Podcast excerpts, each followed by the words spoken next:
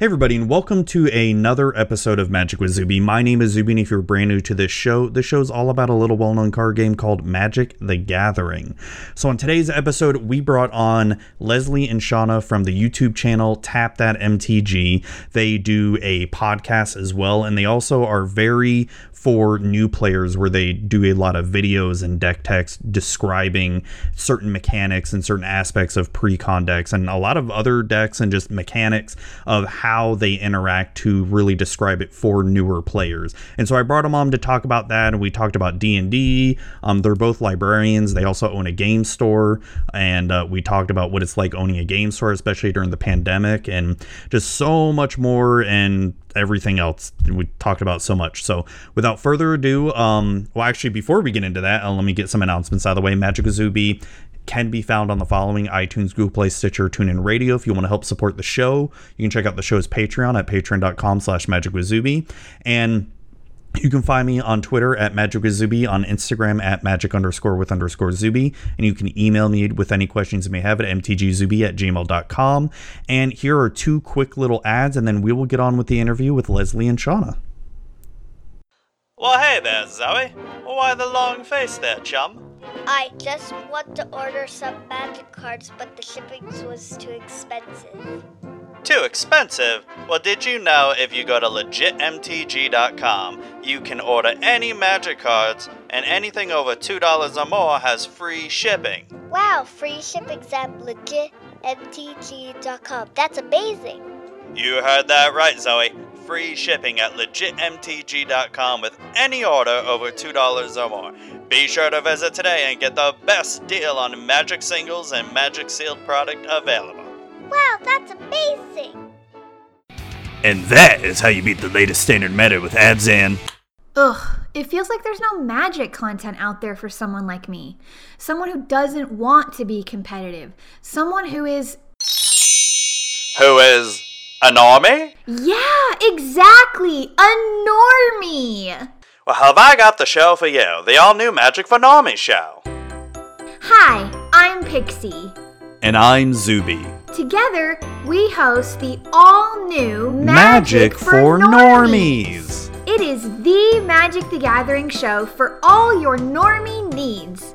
We don't care what deck got into the top 8 or what deck is winning. We care about having fun playing Magic. That's right, Pixie. You can watch us on Pixie's Twitch channel at twitch.tv slash pixiekittenplays and catch the VOD on our YouTube channel, Pixie Kitten Plays. If audio is your thing, you can find episodes on the Magic with Zuby RSS feed. Doo doo doo doo doo. Magic for normies. Oh, and we're live here. So Zuby here. I've got Leslie and Shauna here from Tap That MTG, a YouTube channel. And um, how's it going, both of you?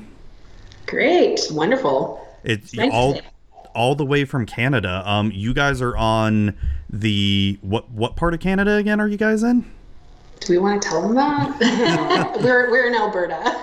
Okay, Alberta. And for people like me who don't know their geography very well, is that in the middle province of Canada, or is that on Not the the west? very west, but just about second Oh, west. okay.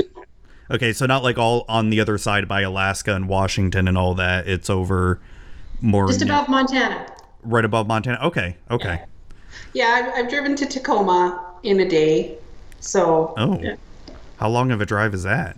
it's about 13 hours. Oh my god, it's quite a drive. It's quite a. Well, then again, from like from where I live in Florida, driving all the way to Atlanta, Georgia, it's about a ten-hour drive. So yeah, Yeah. It's um, Yeah. Florida's a lot bigger than you really think it is. It's um, Mm, It's- it's very long. yeah, yeah. Have you ever got, have you two ever been to Florida before? Three times, yeah. Three times. Ooh, what would you come to Florida for? Disney? Of course, I have kids. I was there for a cruise.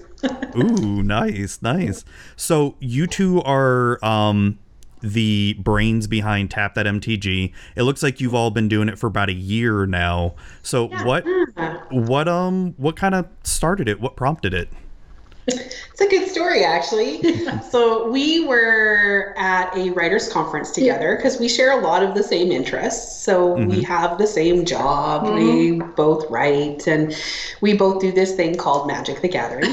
and so we went to a writers' conference, and we were the nerdy ones that brought our commander decks with us, and we were sitting there in the common forum playing Magic while everybody else was doing other fun social stuff. Um, we were hoping that people would be like, "Oh, Yeah, cool, Magic everybody. players, let's go like join them." We did have one person who sidled up next to us and joined us for a bit.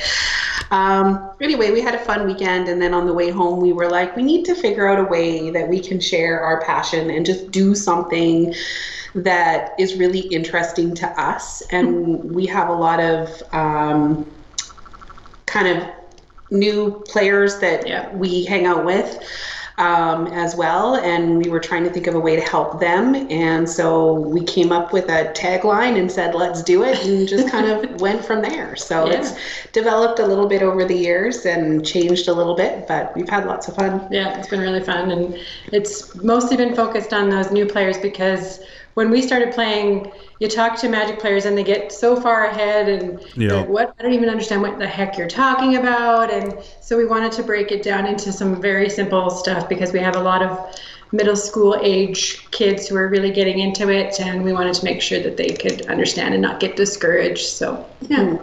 No, no, and that's good. It's it's always good to have more of that with um, you know, trying to teach new players because it's it's my my buddy Marcel who's been playing for about maybe almost two years now. I myself, I'm such an entrenched player. I played for so long, and you sort of take it for granted and how complicated this game can be. And when you mm-hmm. talk with someone new, even Pixie Kitten, you know, she she's a good player, but there's so there's so much of old magic mechanics Yeah, she doesn't yeah. know about that you just you take it for granted and you don't even think about it and it is it is a very complicated game and it's great that you both are, are starting to do something like that. Now i see behind you with all these board games behind you and, and i did have to ask i was looking at some of your earlier videos like some of your first videos. Looks like you guys were in a game store or something Or Yeah. is- So do you own your own store or Yeah, my Okay. other life, I own uh, Pandora's Books, which is a bookstore, game shop, basically everything I wanted to do when I retired and decided to do early. So, uh, yeah, this is, Pa- we're at Pandora's today. Yeah. oh nice nice so how long have you had that game shop now Six years. ooh and it's still going strong Well, you know, we were closed for COVID, so hopefully. Well, Hopefully it'll keep going strong, but yeah, we have a really good community. We our town is about uh, what is it, nine thousand? So it's just yeah. a little tiny town. So for a little tiny town, we actually have a really good following of Magic players, and and it's really fun to have a community um, that Lots will come Dungeons and together. Lots of D and D players, and so we have weekly events and stuff like that. So yeah, it's super fun. Now, do you both own it? Oh, No, I own uh, it. Oh, J- Jesse. Okay, okay. I just live here. She's just here. So no, that's awesome. So with this whole pandemic thing going on, I mean, what's that been like in terms of trying to keep the? I- I'm sure, just like a lot of LGS owners out there, are probably just worried about keeping it open and all that, like trying to survive this. Like, what's that been like? Well, it's interesting because I think that um, a good local game store will have built their community and fostered their community in such a way that when we closed, I mean, we were in a position we already had an online store as well. So we had a lot of our local people that actually put money aside so that they could do stuff while we were closed, even though they were out of work themselves, which was, I guess, a testament to how much work we've put in kind of building friends and a community and loyalty. So I think if, if local game stores have built loyalty in their community, then they'll get that back from their players because game players are typically pretty loyal people anyway. So I think I think we'll be okay. Oh no, Yeah. that's that's good to hear because um, I mean, I know here in Florida, I mean, things are starting to slowly get back to normal here in Florida, um, in terms of places reopening. And my game shop, thank God, they're they haven't closed or anything. They're still open just for curbside. But yeah, it's you don't really realize how much you miss an LGS until you can't go to it or until it's just closed altogether when you don't have one in the area. So that's good to hear because that was a big thing I remember just being worried about that, you know, especially small businesses altogether just been hit so hard by this. I mean, I not knowing I, I said I wouldn't get into politics, but I'm just curious from the Canadian side, um, is the government there helping out businesses a lot? Like all that or or how, how does that go? Um, yeah, there's programs out there. I mean, you have to be. They're helping the bigger stores and and stuff more than they're helping the smaller little mom and pop shops. Um, but there is some help out there, and uh, I think their main focus is employees and keeping people employed, which is great. So. I think I think that this whole shutdown of local game stores, and there is like at least half that won't um, open again has been really interesting. I mean, bringing it back to Magic again for this new set and its release, and of course, having to change things up with Ikoria and when the release was going to be, and even No not being able to have pre release, which was heartbreaking to me because I've been in every pre release since Origins, and it's just like, oh, I'm so sad that I didn't get to do pre release this time in a normal way. Yeah. Um, so when you look at Magic singles and, and even the set itself, um, the prices and stuff like that of different cards, uh, when are they going to settle? I don't know. And will they plummet and then go back up, or will they stay relatively stable? But nobody's playing paper magic right now because they can't get together with people. So I just think it's going to be really interesting. I mean, obviously, we're playing, um, we've played yeah. Commander with you Yeah. on uh, Spell Table, which is fantastic. Um, and everyone's playing Arena, but there's not a lot of people I find that are like, yeah, I'm going to go build the This next deck. standard deck because there's a standard competition at my Friday Night Magic. yeah, Um, that's true. So you're, I think there's that market that's missing out, and it'll be interesting to see if that recovers or we'll just forget about Ikoria. Course that's always really small anyway, so it might not be till October until anyone's excited again. Well, I mean, heck, we got Core Set coming out next month already. I know. is- I mean, e- even with Ikoria on paper coming out this month, you know, what Ikoria technically came out last month, but still, it still feels like Ikoria literally just came out, and Yeah. Yeah. we're already getting Core Set 2021, and um, I mean, I'm kind of excited about it. I- I'm more excited about Jumpstart than the actual Core Set because that looks a lot of fun. Um, so one question I have is, how long have you both been playing Magic for? Like, what sets did you start off in? And Well, um, Leslie played a little bit longer than me, and she was harassing me constantly to play this stupid game.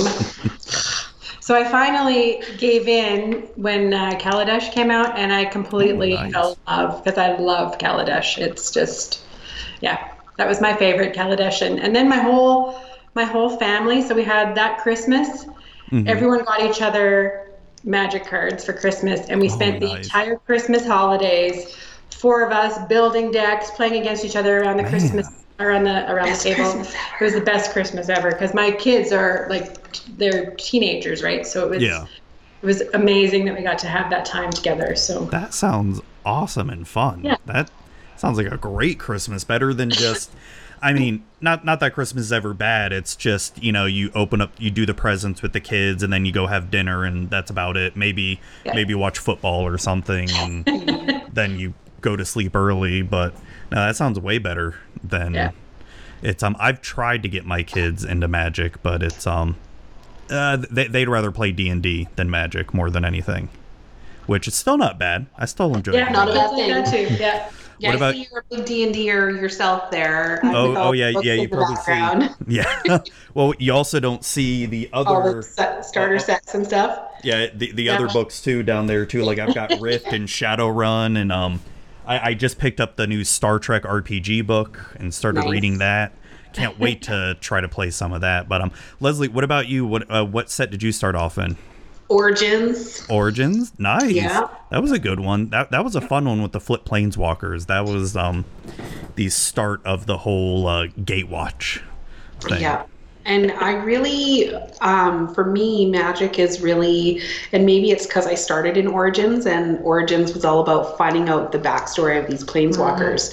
And to me, the story behind the cards and the story behind the set Yeah. is so important. So I've actually really missed the last few sets of having like a regular weekly story. It was like Yeah. just the stories online for a while and then all of a sudden we were getting books again and I was like, oh, "Okay, cool." And then I was really disappointed because of the books. And yeah, they were not very good. I I actually really like Wildered Quests or or is that what it's called? Wildered, yeah, Wildered, quite something like that. Uh, no, the Brandon Sanderson. Of course, Brandon Sanderson's one was really good, but the the one for A um, Throne of Eldraine. Throne Um, of Eldraine was really good. I did I- not like the War of the Spark one very much, but Yeah, I was my- really happy to get books. And then the next set for Theros, no story at I all. was I was like, disappointed with that because I loved the first Theros set. Like Elspeth is one of my favorite planeswalkers, and the fact that that had zero story besides like Mm-hmm. a little paragraph on the we- website that was such a disappointment. there was such potential Yeah. in that set for these epic god stories that we could have read about. So I'm hoping we get a little something in the Theros D and D book that comes out next month or July. Oh, okay. All right. have So- you played the uh, Ravnica D and D? Yes. Yes. Yes. Yes. Yeah. I, I, I did a I DM'd a campaign um when I was doing the Tin Street Hooligans podcast with Pixie and Johnny and all that. Um we did a Ravnica I, I DM'd a Ravnica D and D game and that was fun. It was a lot of fun doing that. It's um that the only thing I don't like about that plane, doing it as just from a DM perspective, and maybe it's just my style. I just don't like how Ravnica is an entire city and there's nothing outside of a city. You know what I mean? Mm. Like there's no plains and mountains to explore and all that stuff. It's just one big city. Yeah. But eh, o- otherwise, it's it's it it was a really good, well written book though. It's e- even if you don't play D and D, if you really like the story and lore of Ravnica, it's worth picking up just to read it. I like the races that it brought to the Yeah. to the game as well, Yeah. right? Being able to play a Loxodon or something like that. Yes. Yeah. So cool. And so you start in Origins, you start in Kaladesh. Those are two really good sets. Um, God, I still feel like like an old Magic player because I started off like Urza Saga like way back in the day, and um, but no, it, it's great that um, I, to me it's crazy like how popular Magic has become. Just even this past couple years, it's um, it's the the explosion of just I don't know, just all of it together is just insane. Um, So why do you suppose that is? I mean, I, Arena would have a big, d- big impact of it. I think um, definitely, definitely helps because Magic Online. I mean, no offense, it just looks bad. It's not user friendly at all. It's not intuitive. It's not shiny. It's not easy to use. Um, and Magic Arena is definitely for that crowd of people that can just log in. They don't have to pay anything, which I think Magic Online is now free to start an account. I think now. They give you like a few packs, but there's Yeah, nothing that you can do build much. decks Yeah. with. Oh, you have okay. to actually pay into it in order to play it, I think.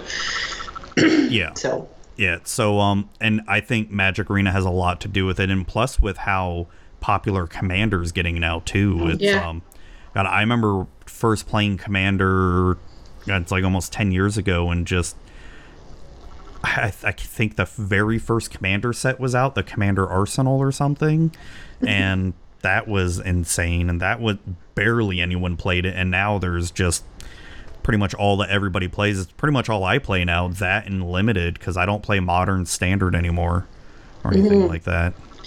Yeah, it's interesting. Modern and standard, we try to do, you know, as a local game store owner, we try to do different events every every Friday of like, okay, Yeah. this week's standard, next week's modern, because you get people that come in and they're like, well, you never have any standard things or you never have any modern things.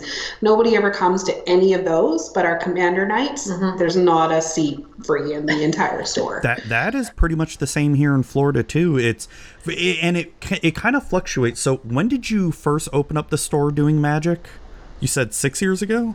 Yeah, well, we weren't doing magic right at first. We started Okay. kind of just as a bookstore game shop Um, We do Okay. coffee and stuff too. And then we kind of built it in a couple years after that. So I would say, uh, when was our first major?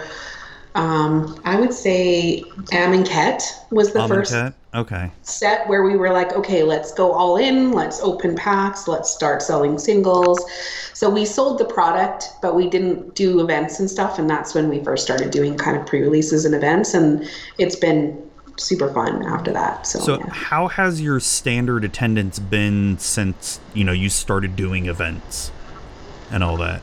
If you had to cuz just in from what I've seen in my area and this sort of predates from when you started doing magic. I know back in um back when Innistrad and Return to Ravnica were out, standard was huge. Like you, there, like a lot of game stores in my area, like you could not get a seat in there if you didn't come in early enough. And it wasn't until about Battle for Zendikar came out a couple of years later that it just started to drop off dramatically. And then it sort of started to pick back up when Shadows over Innistrad came out. Then, um, then I think what Amonkhet was right after that.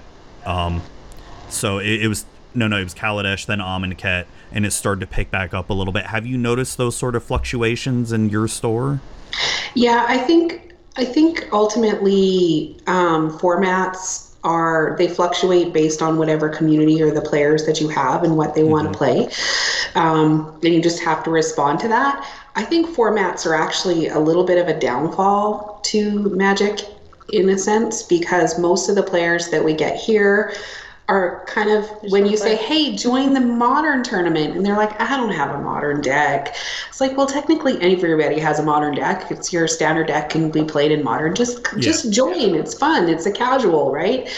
But they see this big kind of like modern is hard. You have to have a $900 deck so i can't Yeah. join that tournament. Yeah.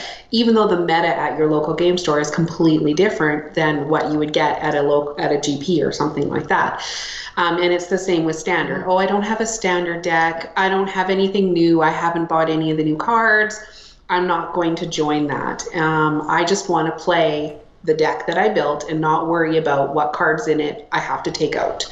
So i think that's why commander is so popular because you can build whatever you want and nobody i mean there's a ban list and there's some stipulations but it it uses so many cards in so many sets that the likelihood is you're going to find something that you need and i think that's why commander is popular Oh yeah, and plus just only needing one of each is Yeah. one of the best Yes. things about it. yeah, Um, Uh, one quick question about standard here because I want to start talking about a little bit about your YouTube content. Um, Oh. how was your standard attendance before COVID? Uh, went back when because what COVID the lockdown started happening in March, so that would have been just around the time Theros probably still yeah because Theros came out in January, so yeah. H- how was your standard attendance around then? like practically non-existent Do you think Yeah. it had to do with Magic Arena a lot? no we have a lot of players in our store too that don't even play arena Oh, okay. Um, so, because the packs and stuff, they're like, ah, I don't really care about this universal promo pack promo. Here, you can have this. This. So, I think most of it is just they just want to come and play casual, and so a lot of um, there. There's a few competitive players in our realm that are like, I really want to play standard and competitively, and I think those players actually scare away the people that might want to try it. So. I, I I know that feeling. It's um Yeah. And I mean, we're in a town of like 9,000. So, you know, you're drawing on, you know, 50 to 100 people and not they're all going to have different things whereas in a city you have you might have 100 people in your area that all want to play standard and so that makes it more viable to do in a city aspect that makes sense. Pre-release wise, though, that's all standard, and that that's very good because everybody gets excited about the new cards and stuff. So that's been good. Yeah. We usually hold like we well we used to only hold one pre-release.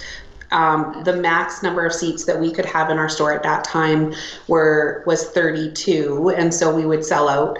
And we've grown to two full days of being able to sell out, and then we just expanded our space. So um, pre-release is kind of the thing that everyone's like, let's do sealed because everyone's on the same level, Yeah. and it's Yeah. not, it doesn't matter if you're you know you've spent $500 on your deck or whether you've spent because everybody gets the same cards and the same chance so Oh, Yeah. I love it.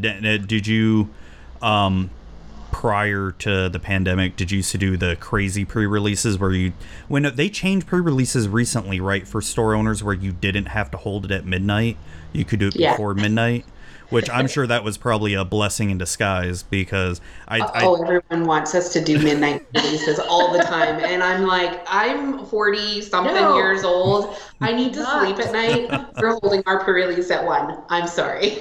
yeah, the last midnight pre-release I did was Shadows over Innistrad, and uh, we had a whole bunch of new people there. We didn't even start playing until 2 a.m. like the first round because just so many new people just didn't understand how to build decks so they gave them extra time to build and all that and i had such an amazing pool for shadows over Innistrad, and i friggin blew away the fir- my first round opponent and all that and then i was just, it was like nearing 3 a.m and i looked at him i'm like you can have the win i'm going to go to bed like i can't I, I can't stay up any longer yeah. so i can't do it anymore. I can't do it anymore. But um, but no, I I remember a bunch of store owners just they would love pre-release because of the amount of money they can make and the amount of people that would come to the store and just you know that happen to buy so much other stuff but then you could just tell how tired they'd be by like sunday because they'd ha- like you know friday through sunday they'd Sunday. do pre-release and I don't know. For me, because I'm a magic, I think it depends on whether they're like magic players or not magic players. So my taller half, who runs the store while I'm in the pre-release, um, he's not a magic player, and one of us has to not be into it because then the other person can enjoy it, which is okay. But um, he's tired by the end of it, but I'm just energized because I got to see all these cards and play in all these games, and so it really depends on how much you really. And we, I mean, we go all out. We do trophies and everything. Oh, that's awesome. That's Yeah. awesome. Oh, that's cool. So, um, now as far as your YouTube content goes, um, sort of describe to the audience there like what you kind of do in terms of for con. Now you mentioned you do a lot of new players stuff, but what does that really entail? And it to me, it sort of looks like a podcast esque type form, but um, I guess just describe it if you can. Sure. So a lot of it, and our most popular videos, and the ones that we find the most fun, are where we take the pre-built decks and we break them down for people and explain how to play them and some of the things you can do. Because again, those new players don't necessarily know what the new mechanics are or why you mm-hmm. would play this card and how you would play that card. And so, yeah, we break those down and we do a podcast as well. So we try to do stuff that we describe what's happening so that people can listen as well as watch. So, and Leslie does an amazing, amazing job on the editing. It's just so beautiful that she makes these things. nice. Yeah. Now, do you have your podcast available in audio too, Yeah. on like iTunes or something? Yep. yeah. you know, and Google Play, um, and Podbean, and all that stuff. Oh, I did not know that. I thought it was just on. Okay, I found you. Cool. I'm gonna subscribe. Basically, anywhere you can download podcasts, you can download us. All right, awesome. So you heard that out there. So iTunes, Google Play, Stitcher, probably all those. Um, awesome. So what about um? So you've been doing about content creation for about looks like about a year now, little over a year. April 4th was our anniversary. Yeah. Uh, what what day? April 4th. Oh, April 4th. Nice. nice. So, in that year, what have been some of the things that you found um, that you've liked about it, that you found hard? Um, some stuff maybe you, you wish you knew when you first started? Um, I think the biggest hurdle we had is we were so excited that we wanted to talk about everything all the time. And yeah, you can only do so much of that before you start burning out and go, oh my God, I have to record again. so yeah, so there was there was that. Um, and then just not knowing what we should talk about, um, what people are interested in.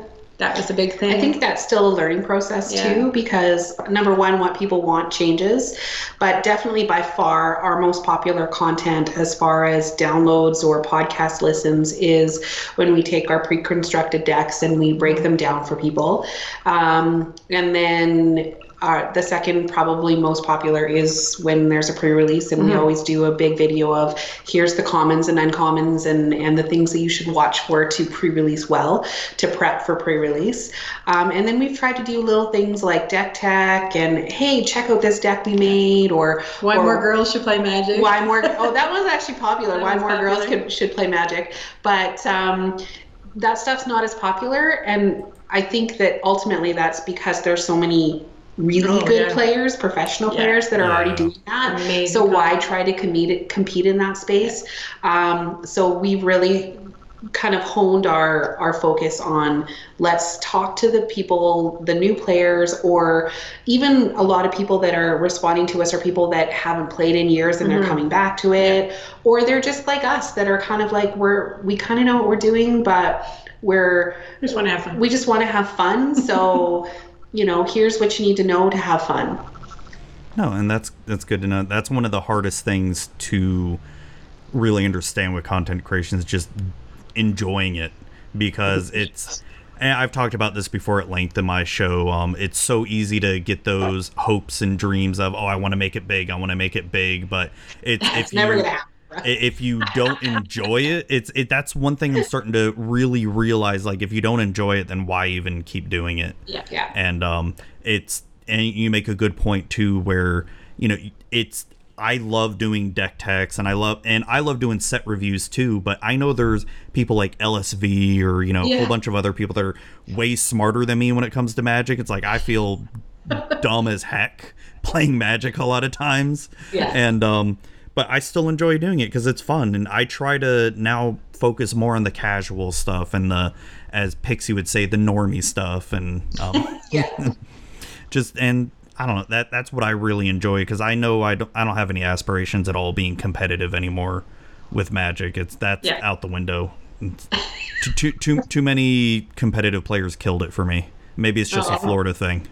no it's not just a florida thing It's Yeah. Magic Florida Man or something. Just ruined it. no, but um, so I see a lot of other games there back there. Um, uh, have you? Are, are do you have a lot of um people that also play board games too over there? Is that pretty popular? Yeah, we have a board game night, and you can just come and play. And uh, we don't charge people to play our games, so They just come and play. just come and play. So That's cool. We we that's another thing. She always comes over and I said I live here. we're just always together. My family never sees me anymore. I have teenagers. They don't care. Yeah, yeah, I've noticed that as the kid as my kids have gotten older, I've got two daughters, uh, that's 16 and 10, and oh, I'm it's sorry. it's the the 16 year old she's great i mean with me she's very good with the mother it's you know so much. Yeah.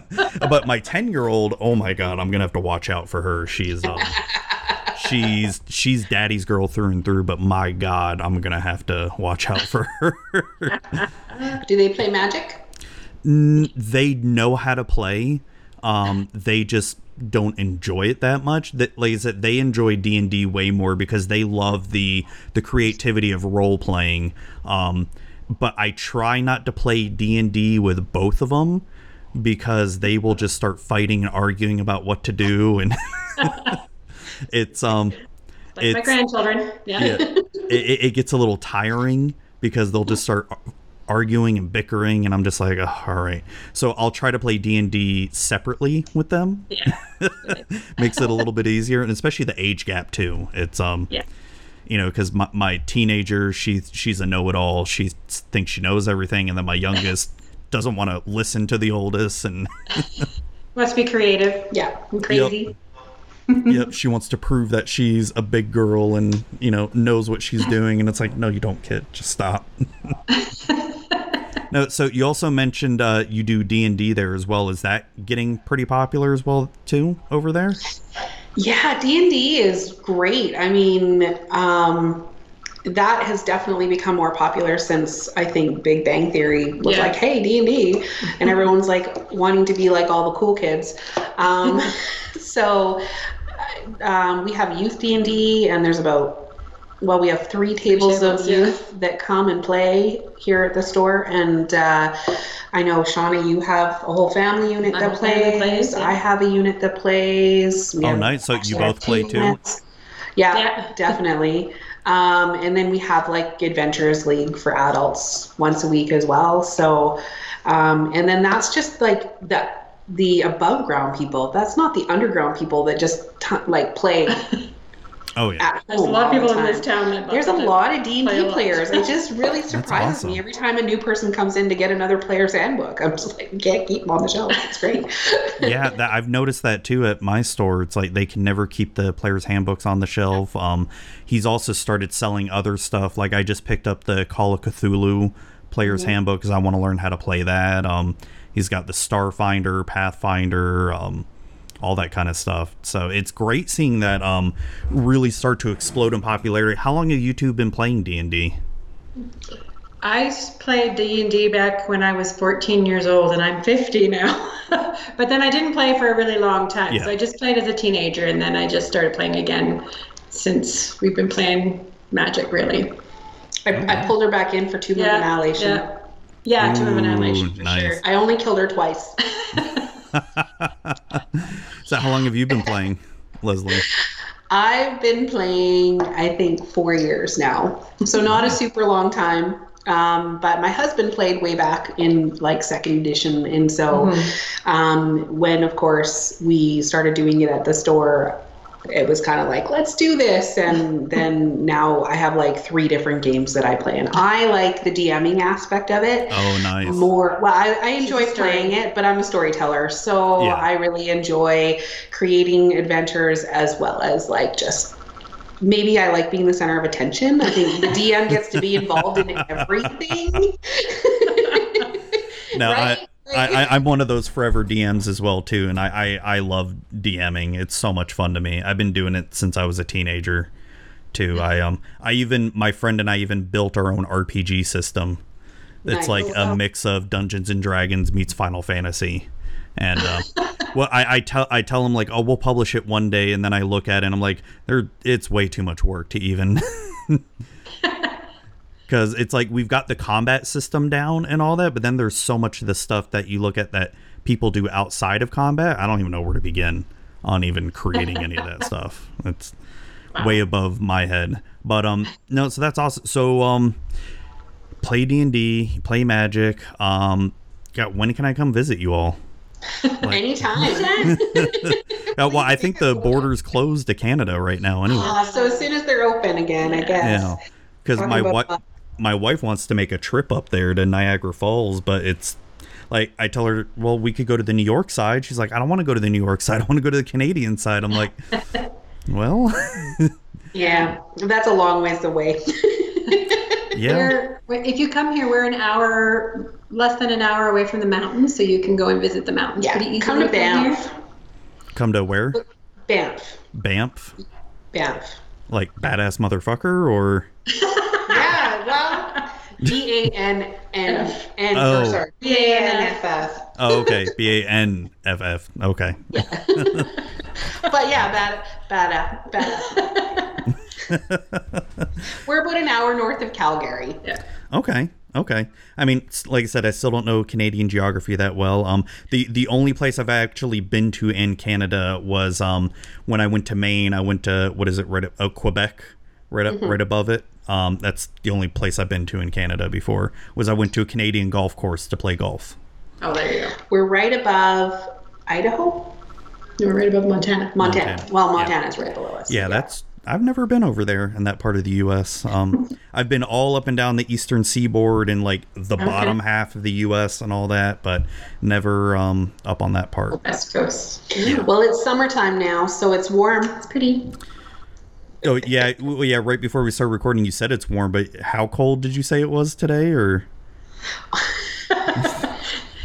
This morning, I think it was uh, four degrees Celsius, which is about 38 or so for you. yeah, yeah, that sounds about right. That is freezing. Oh my gosh! like d- this morning, it was actually really nice this morning. So I don't, I don't know the Celsius to Fahrenheit conversion, but it was about s- like 80 degrees out, 80 degrees Fahrenheit in, this morning, and it was gorgeous, like barely any humidity or anything, and um, and then of course when as soon as the sun rose, it just got up to like a thousand degrees, like hundred percent humidity and all that. So I love it. Man, four degrees Celsius is like swimsuit weather, weather man. are you kidding? Yeah. Don't listen well, to her. well, Shorts. when you live in Florida for so long, when it gets Yeah. down to like 65 degrees, it's we're freezing. We're putting on our jackets. your hoodies and your parkas. we're freezing. Oh man, but um, no, that's really cool. So it's, God, I've I've got so much other questions about game stores too, because it's I love talking with other owners and all that. It's um, I've talked to so many people that um, and maybe this is bad of me or something, but I I've talked to a lot of, I, I'm still pretty young. Um.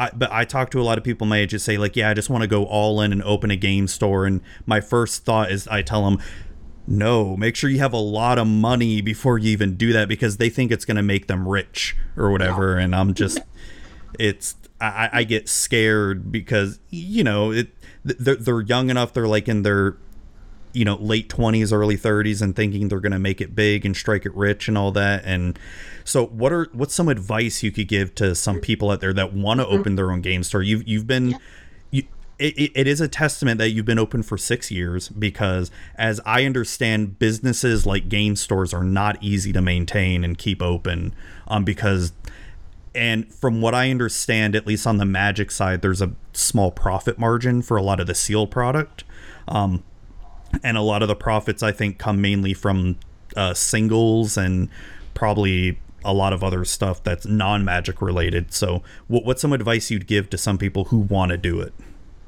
I want to hear what her advice is for me first. what do we do well? what do you do well? The diversification, I think, is is kind of key because then you get a variety of people in that maybe like you get a magic player in that might be interested in Dungeons and Dragons. So having that diversity, I think, is really important. Um, I don't think you could just sell magic cards and do well. I don't think. Yeah, I don't think you could do it anymore. Yeah. I think maybe ten years ago you could, but not anymore. Yeah, yeah.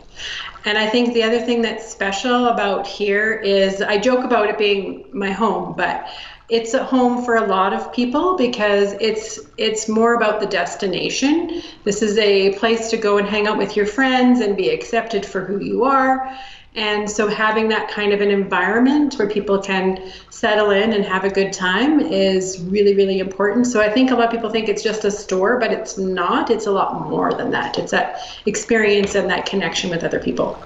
Yeah, and I was gonna say, um, mirror's kind of the same thing. So when we opened, we knew, even not being a full-on game store when we first opened, that retail in in essence um, and what we wanted to be was more of an experience. You're selling not things you're selling acceptance you're selling an experience. And so um, you know our, our seats are comfy our tables are comfy we decorated nice we we tried to make it cozy so people wanted to sit and stay. Um, we of course sell books and i mean books are amazing even just as decoration in and of themselves. So you walk in and you're surrounded by books and you get to play games among books.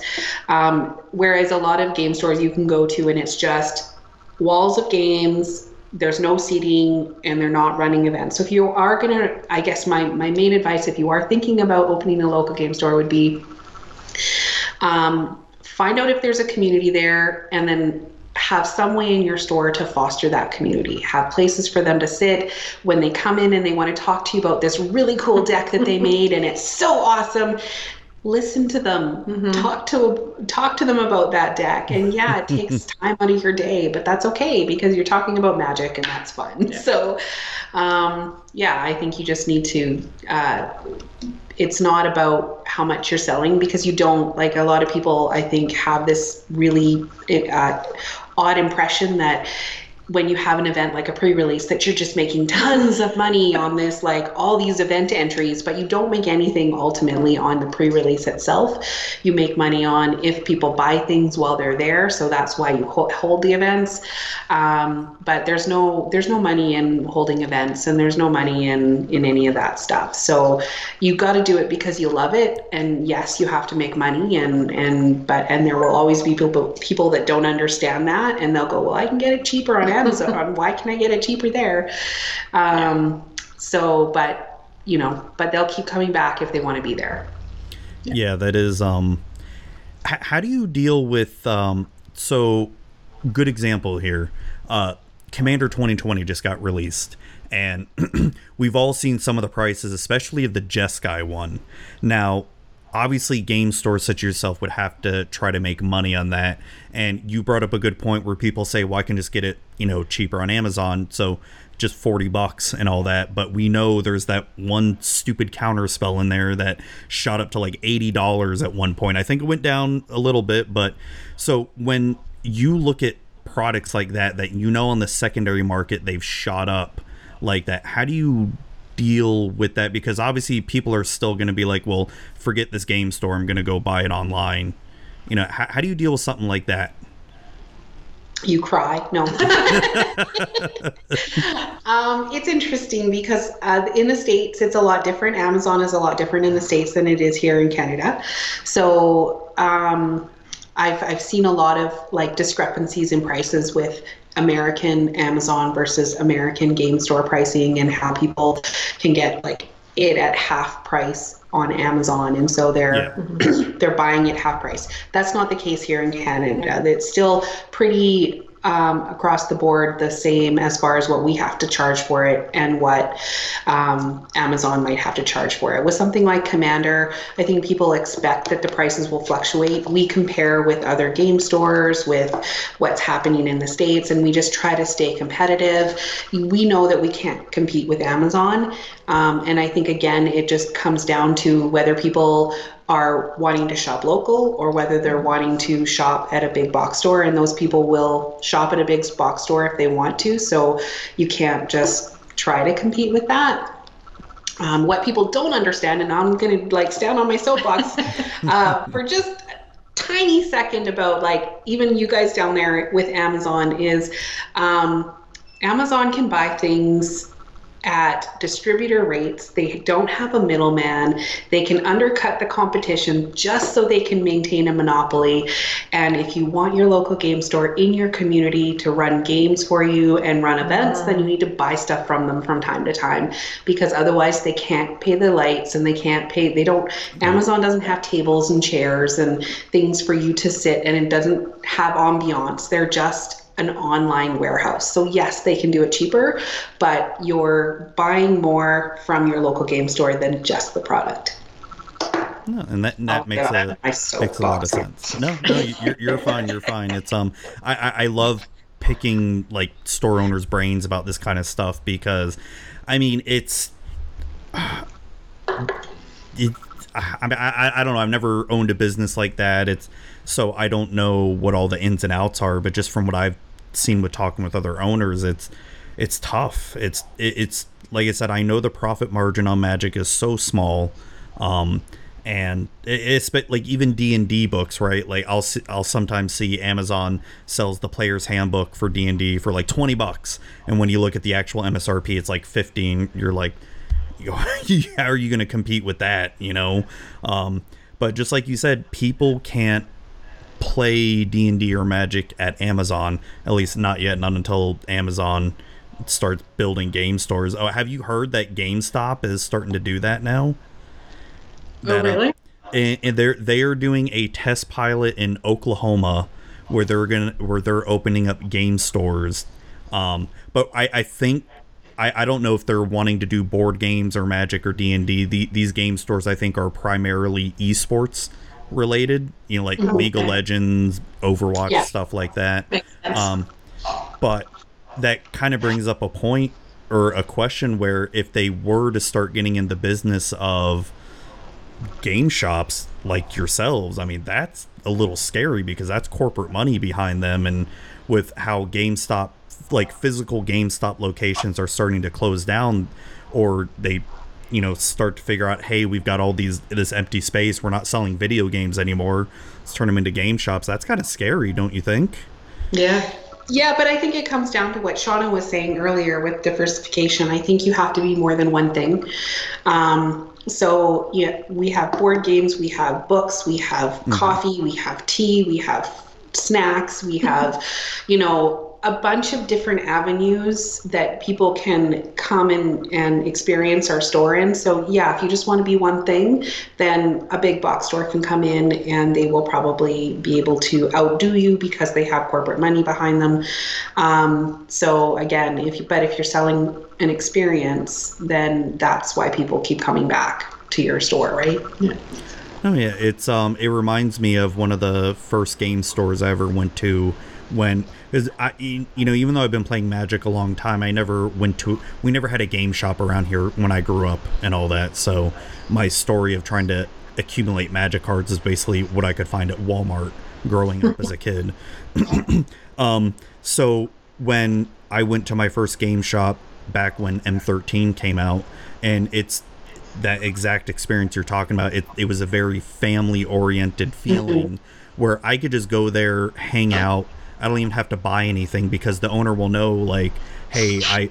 I'll buy whatever, you know, and I'm not gonna just loiter and all that stuff and just, you, you know what I mean? Because I'm sure you've had players like that where they'll just come in not buy anything and Yeah. can I have a glass so I can have a glass of water? but no it's that good it's that good atmosphere because you know i have a good friend of mine where he was going through a rough time personally and the game shop was happened to be open on christmas eve and he spent the the store owner decided to stay with him during his christmas eve missed it with his family just to spend time with that player and you know like what what there's like GameStop wouldn't do something like that. They tell you like uh, get out get out of here. you yeah, if you're not going to buy anything, then you need to get out. And, and I mean, in business in general, you have to remember that there's ripple effects and trickle down effects of everything you do. So, yeah, that one kid that doesn't have any money from their parents that night and is just getting a glass of water because that's all they can afford, they come, they play magic, they go home, and they're super excited mm-hmm. that they got to play magic. Christmas time comes around. Where's mom coming for Christmas present? Probably coming to our store. So Yep. there is trickle down things, and it's not like we do those things because we have this like super manipulative like game plan in our heads. no, no, I- I know anything what you that. mean, yeah. But it's about recognizing that people are people, and you just need to treat them like people. And so we treat everybody that comes into the store as friends, and Yeah. and just kind of go from there. So sure. what? Do, so what do you do to try to make sure your gaming store is a safe place? Because and, and I'll preface that with um, I know I as a male, um, you know, I don't experience a lot of what females and other people go through and all that stuff, but and I'm not trying to discount their experiences or anything, but I know I like I said, I'm I say this is a Florida thing, but I've heard a lot of horror stories from other LGSs too, where I've been to I've definitely been to some LGSs where it's just you know, even I as a male where I'm like, oh, okay, I don't feel comfortable at all being here and just, you know, not only just the smell, but, you know, just a lot of it just the players and the store owners are just really crappy and shady people and you know how mm-hmm. do you what are you and i'm sure you've heard those stories too so what do you do to make sure that people are feeling welcoming to your store we we make sure that people like Shauna are around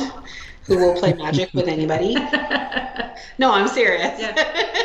um, I think like I think you hit the, the the nail on the head there where you talk, talked about how the owners are like these really shady people. I think um, you you yourself if you're not shady and, and you're welcoming to people, that's going to trickle down to all the rest of the people in an, in an expectation of what you what you expect in your store.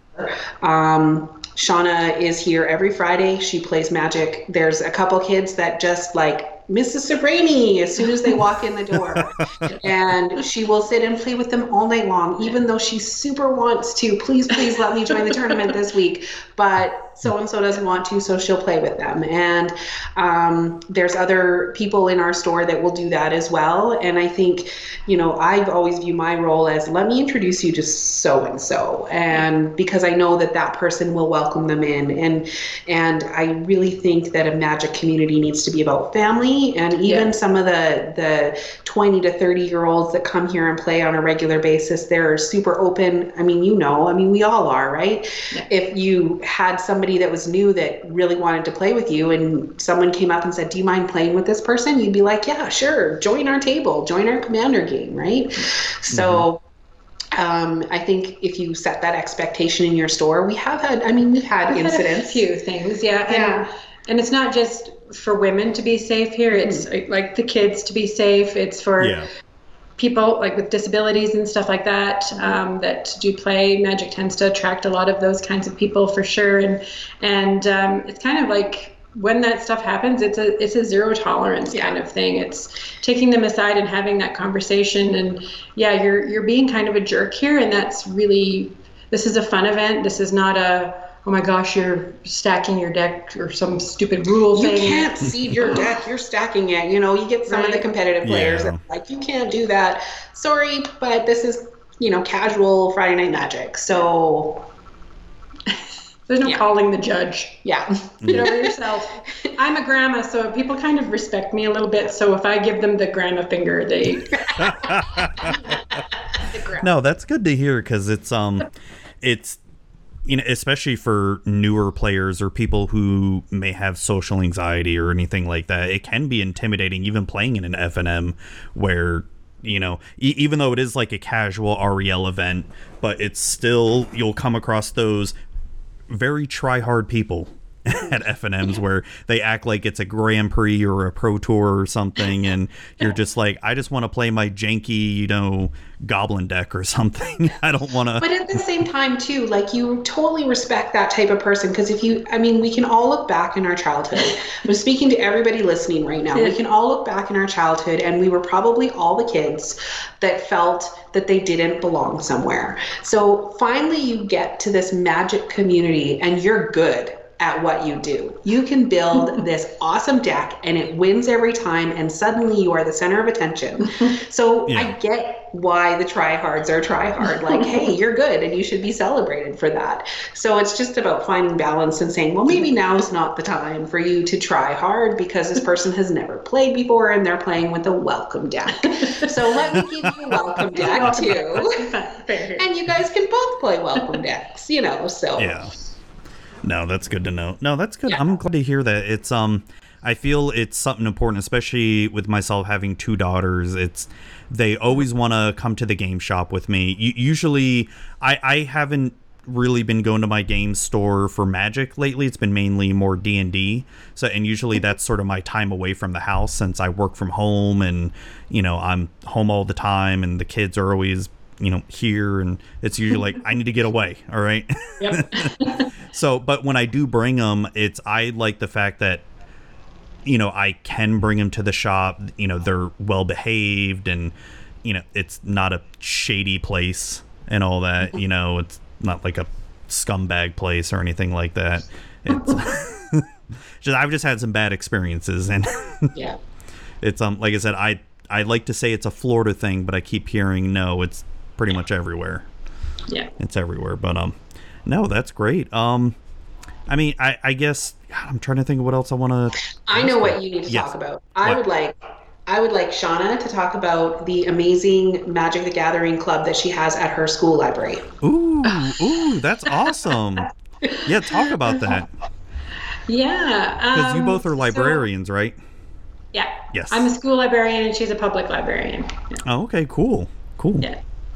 So, Magic, um, well, Wizards of the Coast did offer. I don't don't know if they have any left. It's hard to get them, but they offered a starting your own kind of game um, club at school, And again, um, when I became librarian, part of the reason I wanted to be librarian is there's a lot of kids that don't fit into the sports and those sorts of things. And I shouldn't say that it's a kind of a sweeping generalization, but for the most part, those kids need something to do. So um, I was interested in magic, and some of them came here to the store and they were like, we should play this at school. And so we, we talked about it. And so I started uh, this group at school, and I got all this stuff from Wizards. It was amazing. And so we actually have a little challenge going there that if they can play against Mrs. Savrani and beat me, then they get a little promo pack thing from Oh, uh, awesome. which has a coupon and stuff in it. So it's kind of always a challenge to to beat me, and and some of them have, have uh, learned a lot about deck building and stuff. And it's just a safe, again, a safe place for them to come at lunchtime and come and try and play against Mrs. Severani. So it's kind of fun. Some of those kids So- are good. They've gotten So- good. what what you need to do is you get one of the kids who thinks they're you know oh I, I'm the best magic player around or whatever you bring your like either a vintage or legacy storm deck or something beat them on turn one and be like I'm sorry what were you saying again Oh, she does that. I do that sometimes. Get a little cocky then. So, Yeah. okay, yeah, now we're going to play my deck that, uh, yeah. Yeah. Let me play my optimized. No more welcome decks for you. No. yeah do you have anything like that for anybody who wants to maybe play a harder deck against you like a legacy or modern deck or anything like that Oh, well, yes. Um, most of the kids have standard decks, so most of my decks are standard decks. But Okay. I do like to play standard quite a bit and fairly competitive decks. So I do have some of those that I dig out. I, I don't have my little theme. I have a bunch of theme decks. I like to play lots of themes, so wolves or vampires or Yeah. whatever. But if they start getting cocky, then I bring out my uh, kind of tier one. Run them over, and they're like, "What just happened?" When sometimes it's fun when you have a bunch of decks too, and they've had some time in there. Yeah. They're kind of ready to level up themselves as far as what they're playing. When you can give them your Yes. wolf deck and say, Exactly. "Here, you play the wolf deck. I'll play the vampire deck. We'll see how it goes." Right? And so she's really good at making sure that she has a bunch of decks ready, and and so That's cool. I still think you should maybe eh, and maybe Leslie you you have her borrow some of the cards if you have them in stock. Ma- ma- maybe like help her build a legacy deck, like a legacy tier one deck or something, and especially when you get one of those really cocky kids, be like, all right, hold on, I'm gonna show you. All right. oh, she's got a cube and everything. So Yeah, she's- it's cute. Nice. She's yeah, she pulls that out from time to time That's too. fun. Yeah, we're slowly pulling them into commander. Yeah. Ooh, nice. Yeah, so yeah, we played Commander a couple weeks ago. We need to do that again. Um, I think you were Yeah. playing the cat deck, Leslie, and Shauna Yeah. was playing the. I might have won at least one of the games. Yeah, you did win one of the games, and Shauna, you were playing. Oh my gosh, what what was it again? Wolves? No, no, Wolves was the second one. Wolves was the second one. The first one I played was, um, wasn't it? Oh, it was. Um, Uh, geese, was it? it was. oh, It was my zombie deck, I think. The Gisa and Okay. Geralf. Oh, that's right. Yeah, yeah, the Dimir one. That's right. That's right. Yeah. No, those were some fun games. Um, that cat deck, um, kind of came out of nowhere. Yeah. I liked it. So we are um we need to do a, another game just uh you me uh us three and Pixie and Yeah. we all need to try to play cat decks cuz I'm I'm almost done building my cat deck. Oh, there you go. Yeah. Or puppy. Like we can do cats The against three dogs. cats and the puppies. I'll do puppies. Well, Pixie said that she was also going to build a rat deck too. Rats. Oh, cats okay. and rats and dogs. Ooh, there we go. Good, Well, well, if it's going to be four of us, we need one more cats, rats, dogs, squirrels. All right, you're building a squirrel deck. Oh God, those they're so they're so expensive. Those That's squirrels. why you're building it. No. Uh, all right. Well, I I'll play uh, with my timeless wisdom cycle deck. It has a bunch Oh. of cat oh cat God. drag or cat dinosaurs in it. No, no, no, no. We, we, we did the we did the pre-con stream um this past Saturday and Yeah. uh, Mr. Bevers was playing the cycle deck. Oh my gosh, that deck But I out of was control. watching, remember? Oh yeah, it's um oh yeah, and you saw my daughter cheering against me and all. that. Poor Zoom. Everyone everyone just goes for you. I know even when I'm not the threat, it's like, but it's early on when, when I first started doing the streams, it's I was playing a lot my stronger decks and all that, and then I, I understand. I, I understand why they come after me, but I I've been building decks that are purposely weaker now. I even built a blue deck that has zero counter spells. Wow. I don't believe it. That'd been hard to do. Oh, it was. You, you don't believe me? Should I should I tell you what it is? And you, you're, you're gonna groan anyway at what it is. Okay. It's a it's a Grixis deck and it's Nekusar. Yeah. Zero counter spells though. it's a super not very good deck. There's no counter spells. They're just board wipes in it. So you know, and, I- and you get to draw cards, board wipes. I just want to play creatures. but I'm not countering any of your spells though. I'm allowing you to resolve them. And then they die. Yeah. Yeah. And I did build a um I just recently built a Jeskai monk deck with uh using Narset as the commander. And I did put a few counter spells in that because monks as a tribe are pretty weak. And I didn't put a lot of lords in there or anything because all the monks have prowess and all that. So I'm casting I'm trying to cast a lot of non creature spells like ponder, brainstorm, draw effects to sort of pump them up and but um Cool. so it's it's I've played it a few times. It's pretty fun. It's um if someone board wipes me, I'm pretty much dead at that point because I don't have I don't have ways to get back my creatures or anything like that. You have an awesome Raid Mother deck. Yeah, the goblin, the raid mother, Oh, is the the green red green one? Green and red goblins. Yeah. Oh, okay, okay, yeah, yeah, yeah. Yeah. Oh, she's a she's uh, she can be nasty.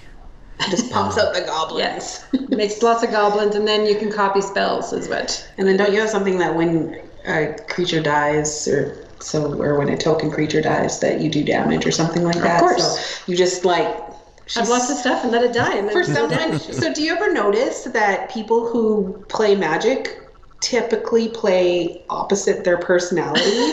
so she's super unaggressive in real life. She's just like the nicest person in the world. But when you get her at the magic table, she's so aggressive. It's so scary. Well, I need to play some more Commander with you two to to get to understand that because um, it's I I definitely I think Control is my favorite um archetype, but I don't like playing Control too much in Commander. I like more of the um, Timmy aspect where I love playing big creatures and they do shenanigans on the board. I love shenanigans in Commander. It's one of my favorite things about it. Yeah. I just like big stompy things like cats that do 24 trample at Yeah, one time. exactly. Oh gosh, yeah, that's Commander Scary. damage. Yeah. I, I love the mutate deck. Like seriously, Oh my our- God. or enhanced evolution, like it's stupid. Mutate onto a flyer and just fly in for command damage over and over and over again. and It's that that really that good mutate one commander is really good too. It's a six six right off the bat. You can only Yeah. pay four mana for it to mutate, and it's pretty ridiculous. Although I haven't played it yet in a group game, so I'd really like to play it in a group game. So please invite us to something, um, uh, so that I can see how well it does. Because one v one, it's just ridiculously powerful, but it probably isn't in a group because everyone will probably target you as soon as you get it up. it, it depends. Like when we were doing the precons, um, like the Saturday morning precons when we had Total MTG on, he won both times with the mutate deck, but both times he started off really slow, and it was, and so the group kind of did the wrong thing of ignoring him because well we still didn't know how powerful the Sultai deck could be because um the Temur and Jeskai deck were just getting a little bit crazy right off the bat and so we tried to focus on them and then total just sort of came out of nowhere with his like oh he's got like 10 creatures mutated and we're like whoa wait what just happened Didn't you know that that's all Commander is? Diverting attention to somebody else. pretty much and it doesn't work in my case She's very good at that. That's how I play. I shouldn't tell you that. I'll remember that next time. no, that's one of my that's one of the best things about Commander is just the politics of it and Yeah. just um trying to make deals with people like, hey, don't attack me this turn, and we'll, we'll take care of this other player here. Yeah. oh, man. so what are some of your favorite commanders that you all have? I love my Teysa commander deck. I love it. It's my favorite. Teysa, that's Orzhov, right? Yeah, Yeah. yeah. So it's all about death triggers and just yeah, just Is, I is just that sit the there. is that the newer Teysa, the one that pr- was printed Yeah, last year? Teysa Karlov. Yeah, and then I have other versions of her in the deck too. So Okay. because it's Oh. a whole bunch of death trigger stuff, it's awesome. Oh god. Do a lot of sack effects. Yep. Lots oh, and lots. Yeah. Oh, Gross. And every time your creatures die, my creatures, it doesn't matter. Board wipe. Okay. Everybody loses 15 life. Sure. Oh god, that's gross. Except me, I gain 15. It's really gross. That sounds gross. It's fun. What about you, For- Leslie? Um, I'm a I'm all about flyers. I've always been kind of like a fla- fan of flyers, so I think Ur Dragon is probably my favorite one, and it's got the Eminence. So I think those all those commanders that were released with Eminence are all really powerful commanders. Oh yeah. And I've thought of building like a different dragon deck, but what's the point? Because Ur Dragon is just the best Awesome. commander out there. I think is. for dragons. So Well, there's Scion of the Ur Dragon, which can be just as good. Because as soon as you get him out, he can just start digging through your deck to copy dragons. But I Yeah, do but like the Ur Dragon. Ur Dragon. Dragon because- just plays dragons for free. Yeah. And that, that's what I like with the Ur Dragon because he's like the king of the dragons and all that, and um, just wipe face with people. Yeah. I per I, so I have you've probably seen it on the stream my Ur Dragon deck, and I purposely made my mana base terrible in that deck while I have all the really good dragons. And I tell people if you can't beat me with this deck, that means your deck's way too slow because I have all the I have all ten tap lands in it with the tri tap lands. Um, and I think very few basics, and I have no chromatic lantern, none of that, barely any ramp and all that stuff. So I'm like, if I beat you with this deck, you're too slow. You're killing me. so no, I like the dragon. What? Need to be faster. Yes. Yes. No. So how many commander decks do you both have? There's 15 in my house right now. Oh my gosh. That's between everybody. that's that's between Oh, everybody. between everybody. Okay. Okay. oh, I don't know. You have quite a few. I uh, I buy a lot of the pre-mades because I also because we're trying to get a lot of the kids that come into the store Yeah. or people that come into the store to join our commander event. I like to have them on hand to say, hey, yeah, you can use it. So you know, I have the populate one and the Ur Dragon one and the cat one. I have an angel one. I Um, have a lot of the Commander 2016 ones because my son bought a lot of them, and Yeah. they're worth a lot of money right now. Yeah. It's insane. Yeah, I know. All of them, e- even especially the 2017 ones with the dragon and the vampires and all that. They're Yeah. super Yeah. expensive. Yeah, you can well because you can't. I mean, that's because they only print Yeah. a few of them, right? And I think that's something going back to your previous question about like all of a sudden it comes out and the price skyrockets for them. That's ultimately simple supply and demand, right? Um, they're not being printed again. You know, pre-orders wise, if you ordered it ahead of time, here's what we had in stock and here's what we mm-hmm. could get. But even now, our distributors like we can't buy it anymore. So Even the new sets right now, the the new the new sets yeah no we can't buy Oh, them wow. anymore. so you know if you didn't if you if you didn't have enough money to buy like cases and cases of it and even then we were allocated so mm-hmm. our store being a small store we could get seven cases and then Wow, that's um, like nothing. it's nothing, exactly. And then we were offered another three cases after it came out. And then that's it. We can't get any So more. they're So that's why the prices kind of go up because it's like you can't buy them from anyone anymore because Wizards doesn't print them again. and that kind of forces players to go to Walmart or Target or even Mm-hmm. Amazon because if you don't have them, where Because else are they going to Walmart, get them? Amazon, and Target can of buy them. pallets and pallets of I know. them. They're allowed to. And that's that's got to be frustrating because um, is that also the kind of same when it comes to standard sets like Ikoria? Are you guys No. only?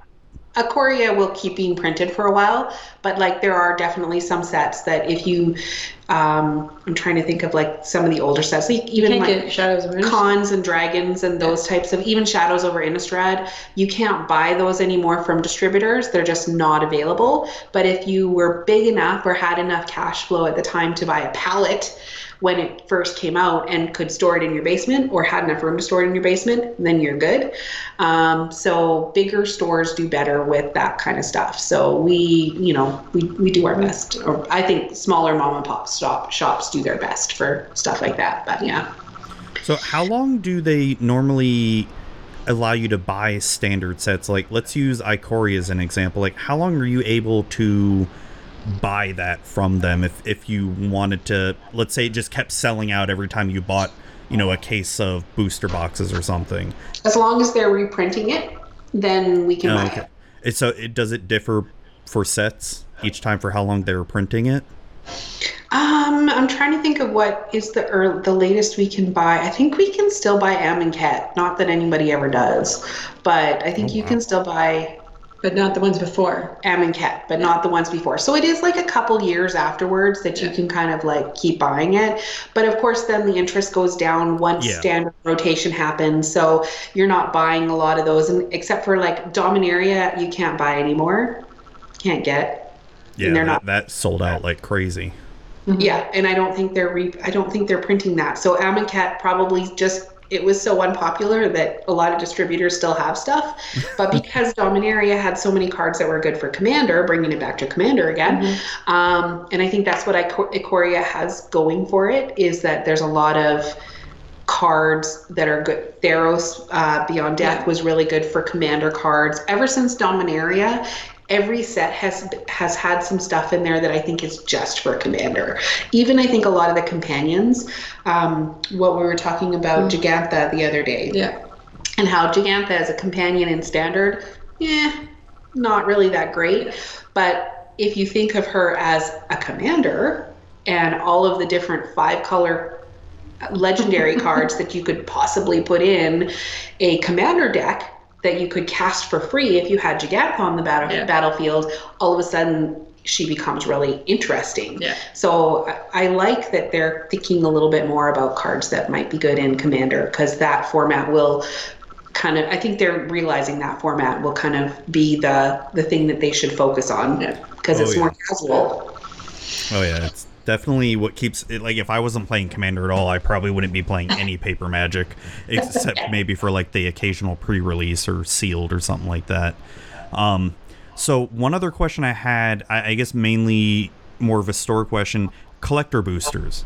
How have they affected single, like for you being able to sell singles or anything like that, or has that affected business in any way? Because they started doing them in Throne of Eldraine. I want to say was the first time they did them, Yeah, I or, or think so. was yeah, because Yeah. during the Ravnica set it was that mythic booster box or something they were doing. I think people are really excited about the collector boosters that are collectors. Uh, they're, the price point is too high for people that just are interested in magic, but they're definitely collectors out there, and those are the people that will buy the singles after the fact as well because they're trying to complete a set. Um, so I think it adds a different dynamic. I don't think it, it has affected it negatively or positively in any one way. I think it's just another thing for those collectors to kind of be interested in and collect. And we do have a few people in our community, even a, small community like ours, that are collectors. So, um, you know, I think. I think it's a. I, I love the art. So both Sean and our I are Yeah. really art like into the art of magic as well. We quite often comment on all of the in our if you watch any of our videos, we'll quite often comment on the art. So the full art and the full art foils or the alternate arts even the Japanese planeswalkers were really kind of a fun thing. Yeah. You got excited. I remember we were opening Ikoria and we kept going, oh my gosh, oh, look at this one. Oh, this is so pretty. And because it was full art comic book and we hadn't seen it yet on uh, Arena. So, yeah. I like to buy, like, I don't like to buy those collector packs myself, but I like to buy the individual cards from them. So with those, again, it's because of those that pretty factor or that certain card that I want. But there are people, some of the guys that come in, they like to buy those packs and just sit there and open them and see how far they can get with the the value of those cards. They'll buy no- another. Oh, I see what you mean. Continue on to see how many they can get, and then buy a pack, sell the cards. Yeah. With the credit that you got from that pack, you buy another pack, open the card. It- It's scratch off tickets. Until you can't do it anymore. It's basically gas station scratch off tickets. It And really Exactly. It really exactly. is. And then I just go buy the nice, pretty card that they left. Yeah. Yeah, oh, that's cool. So you haven't noticed like a negative to regular singles since they've done the collector's boosters or anything? Oh no, no. I think the people that want to buy singles that aren't collectors don't want foil collectors. They just want the regular single card, and so still, it's more like I just want the regular near mint. Most people won't go for lightly played, but they'll go for like the regular near mint. And if it's a choice between the foil, even like just a regular foil, and I think that the problem with it is that a lot of the foils right now are just curling. Yup. They have the curl problem. with the issue. Yo. And so nobody wants those cards because they're they feel that it's devalued. I think that it's not devalued because all the cards that are published during that time frame are going to be the same 20 years from now. Well, let me Um, ask you this: in terms of foil curling, um, when you got your Ikoria recently, did it come from Japan or did it come from a printer in the U.S.? Printer in the US. Okay, because I've noticed because my entire case that I had from Ikoria was printed in Japan, um, still in English and all that, but I notice all the foils are completely flat. Even now, like a week or two later, they're still flat. Um, Okay. And I've noticed that the Japan and I had my case from Theros was the same thing. It came from Japan, so I don't know what card stock they're using over in Japan versus the U.S. They need to bring that from Japan over to U.S. because I've noticed I, I've bought I've had card what was it Throne of Eldraine was the last case that I got from the U.S. and um th- those cards are curled to like all types of hell and It's interesting. Yeah so I don't I don't I was just curious like I don't know if you've noticed that or anything Yeah, no, um, we have to triple sleeve our foils now. when Oh, if wow. it's an expensive foil, we just triple sleeve it, and then it like basically it goes double sleeved and then into a binder thing. Yeah. So Oh, I'm terrible. it's technically triple sleeved. If you keep all the air off it, that helps. So I don't even double sleeve my even really rare cards like my um playset of Gaea's Cradles they're only in single sleeves. I'm I'm, I'm oh terrible. I know. I'm I'm a terrible terrible magic player. N- none of my real e- even like my like some of my EDH decks that are like nearing a thousand dollars and all that like nah they're not double sleeved I'm horrible. We're, we're librarians, so we know exactly where all of our cards are and what shape they're in. Uh, do you have a do you have it set by Dewey Decimal System and all that too no. It's a database. or da- or database not does Dewey Decimal yes, System they're even computerized, and yes, they're alphabetized, and yes, they're in color order. Is Dewey Decimal System still a thing? yes. Oh, okay. Okay. See, I, is I- the I Dewey Decimal thing. Do you even have a library card, young man? actually, I do. I, I went to um library well before the pandemic and all that. I take um my youngest uh, try to do it at least once a month um because they'll have um you know craft activities there which she can do and you know stuff like that. So Yeah. Um, so speaking of being librarians, what is um just sort of changing subjects here? So I don't know anything like what do librarians do in a sense? So and how different is it from being like a school librarian to a public librarian? What, what like what are some of the differences there and and what do you do? Um, well, with the school library, the biggest part of my job is, especially with the, I'm in a middle school, so it's grade five to 8 So those are when you can lose people from reading, or you can get them really excited about reading. So um, my biggest job is to help those kids find a book that is going to suit them and make them excited about reading. because that's when the middle years are the are the make it or break it for reading, in my opinion. So. Oh yeah. So that's my biggest part of my job and, and just maintaining all those books and stuff for the kids. But the biggest thing is getting to know them and and how I can get them reading. So Oh, that's Yeah. cool. I like that. And and what about a public librarian? So um, I'm the head librarian. So my job is, of course, different than maybe somebody that's at the front desk or that you would view as a librarian. But I think of myself as the curator of knowledge for the entire community. So um, there's a lot of information out there, and you need to know. We might not know everything, but we know where to find the proper information and not the fake news. um, I'll just use that term. Um, anyways, um, so a lot of my job is like managing the team, and I think of myself as the captain of the ship, but you know, figuring out the new and innovative ways. And so we are more about less about the books. Of course, books and regular materials and ebooks and audiobooks are a thing.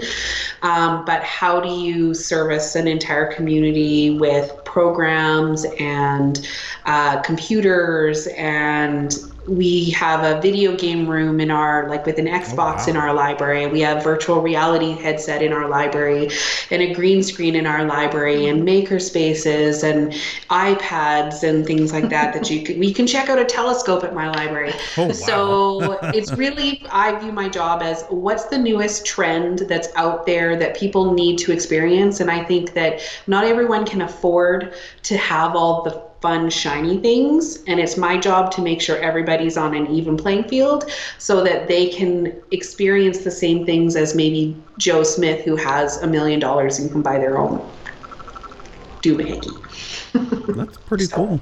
That's pretty, so, what's something about being a librarian that most people don't know about, like that may surprise them about kno- knowing? Hmm. I don't know what people know it's a pretty secret society like Oh no. you might not know that we have like underground bunkers where we keep like artifacts. Have you ever like Would it surprise me? have you ever seen Indiana Jones? Nope, never heard of it. Uh, gosh, I don't know. Um people leave weird things in books. Weirdest thing I found in a book was um uh bacon, a slice of bacon. What? Someone just dropped a present off for me. Ooh, a foil Kaheera. Thank you. So someone left a Um, slice of bacon in a book. yeah, I opened up a book, flipping through it, checking it in one day, and there was a slice of bacon someone had been using as a bookmark, I guess. Oh god, it probably did it leave grease everywhere? Yeah. Oh god. it's not the worst thing I found in a book, but we won't talk about other contraceptives. things. Okay. Okay. M- maybe off air or something because it's. Um, The funny thing that happens in, in the school lib- libra- library is uh, a lot of the kids think that I've actually read every single one of those books. and I'm like, no, I have not read them. But I have I have a photographic memory, so if I've seen the cover or I've read the synopsis on the back and stuff, I can I usually know what book that was. So if they can tell me something about the book, I can tell them which book it was. So it kind of freaks them out a little bit. so, what are some of your favorite books? Well, my absolute favorite book is um, um, oh gosh, my brain just went blank. you can't Oh my ask a gosh. librarian what their Oh. favorite book is. Book of Negroes is my very, very, very favorite book. Really? You have Yeah. a favorite? I don't have a favorite. Well, what are some of your favorites, and not not the favorite? Well, and Nancy Drews, of course. Anything by Brandon Sanderson. Uh, I would say Patrick Rothfuss's The Name of the Wind is one of my favorites. Uh, Philip Pullman's um, series, uh, the Golden Compass series, was amazing. Yeah. Um, Outlander. I need to uh, read those. I, I watched the first season of the show and I really liked it, but I've heard the books are better. Yeah. Yes. Were you sure. there when we? So I, I was at a. wri- Were you at that writers conference? Which one? The one that Diana Gabaldon was at? No, I, I didn't. I She's amazing. If you ever get a chance to go see her, oh my gosh, she's so awesome. um, Yeah, so those are a few. I like a lot of fantasy, sci-fi. Blake Blake Crouch is really good. I loved Ready Player One. Um, Mart The Martian was really good. I you know I, you can't ask me that. I'll stop now. I'm historical fiction, so I'm a little bit less about the sci-fi and stuff. I'm more into the the story, historical fiction is my thing. So Yeah, that, that's my that's my wife. She she really likes the whole Victorian books and all about queens and princesses and um with, with it trying to be as historically accurate as possible and all that. It's I lo- I love all the fantasy. I'm going through the Witcher series for the first time and oh, my gosh, I love it. I love it because after watching the show, because I've never Yeah. played the games or anything, but I watched the Yeah. show, and um, then I immediately picked up the books and just fell in love. I'll have to do that. I haven't done it. I really like the show too, but I have not read the book, so I'll have to do that. So Yeah, the first two books are basically a bunch of short stories that are pretty similar based off of season one of the show. Um, but this, I'm on the third book now, and it's it's so good. I I can't wait to see it in show format because there's a lot of crazy stuff happening. cool. So you also mentioned writers conferences. Are you two writers as well? Have you Yeah, written or any book wannabe writers. or wannabe? I'm published. I have not. oh, okay. Yes, I don't have as much time to write as I would like to write because you know owning Play a Magic. store, playing uh, playing Magic, having a YouTube channel, and being a librarian. I have a lot of stuff on my plate, but um, We do like to write. Yeah. So you I said romances though. romances. Okay. I write fantasy, mostly like fractured fairy tale type things. So you said you have something published. Yes, it's a short story, so it's not like a book yet, but Okay. um, I do have a book written. It's just not published. um, uh, it's a retelling of Little Red Riding Hood with a sci-fi twist, um, and it's in a book called Enigma Front. And I don't think you used to be able to get it on Amazon, but I think it's out of print now. But there might be used copies out there. We have it at our store. you can go to pandorasbooks.ca.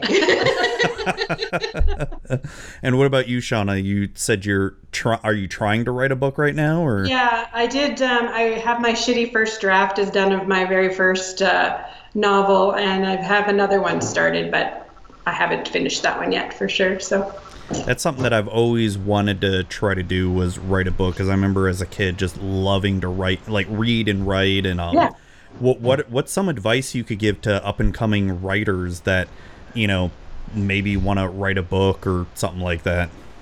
Just do it. yeah, what pushed me over the edge was um, we challenged each other to do the NaNoWriMo, NaNoWriMo. which is the National Novel Writing Month, which is November. Okay. So we pushed each other to do that. So we kind of had that goal together to spend that month to write and finish a, a book. So that's what we did. Mm-hmm. 40,000 words, one month. 50. 50,000 50,000 words, one month. Dang, that seems like a lot. It's not that bad. It's 1,800 a day. 1,800 That's- words a day. A couple thousand That's words a not day. too bad actually. Only Yeah. like about eighteen hundred to two thousand a day. That's not too bad. That's Yeah, not too bad. it. And it, what you'll find, I guess, so advice, uh, write every day, write at the same time every day. So when you, like, if you write first thing in the morning when you wake up, then your brain is ready to write when you wake up. So you're always constantly kind of like, it's like training yourself to be creative. Um, and then just do it. Like, a lot of people are like, well, I'd really like to do that, but uh, maybe someday. And, or I'm not good enough. And she just alluded to the whole shitty first draft. Well, Yeah. that's exactly what it's called. Like, just get your shitty first draft done. It's going to be crap Yeah. because you're going to rewrite it about 14,000 times before it's Yeah. right.